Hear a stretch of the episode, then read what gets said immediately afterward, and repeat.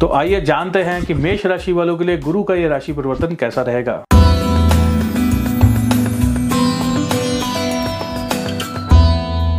दोस्तों, गुरु ग्रह जब मीन राशि से मेष राशि में प्रवेश करेंगे और राहु के साथ युति करने शुरू कर देंगे, ज्योतिष की भाषा में उसे चंडाल दोष का नाम भी दिया गया है।